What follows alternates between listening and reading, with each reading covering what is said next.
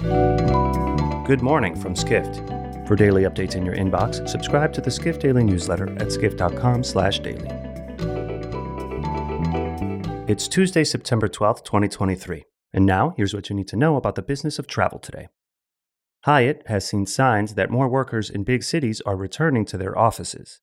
That could result in the company eventually seeing more business travelers, reports senior hospitality editor Sean O'Neill. CEO Mark Hoplamazian said at a recent conference that some of its New York hotels are seeing increased levels of local traffic, a sign of more people back in their offices.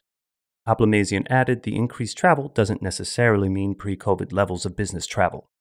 But he said it's an indication of more activity in offices that will eventually boost the sector's recovery.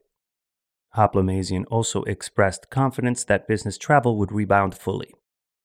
Next, budget carriers Allegiant Air and Frontier Airlines are poised to profit significantly if U.S. authorities approve JetBlue Airways' proposed merger with Spirit Airlines, reports Edward Russell, editor of Skift publication Airline Weekly.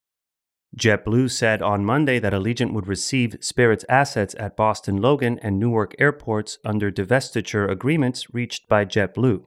In addition, Frontier would gain Spirit's assets at New York's LaGuardia Airport.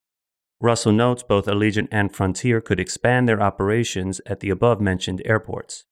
However, the agreements between JetBlue and Allegiant and Frontier are subject to the JetBlue Spirit merger being approved by the U.S. government.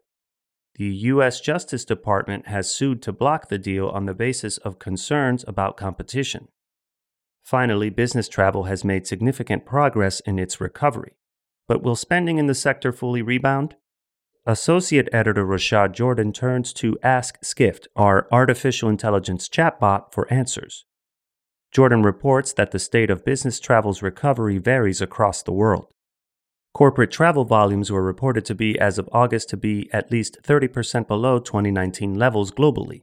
While a majority of India based businesses expect business travel to increase this year, Executives at several US and European airlines have said in recent months the sector's rebound has plateaued. But the Global Business Travel Association projected last month that corporate travel spending would surpass pre COVID levels faster than expected.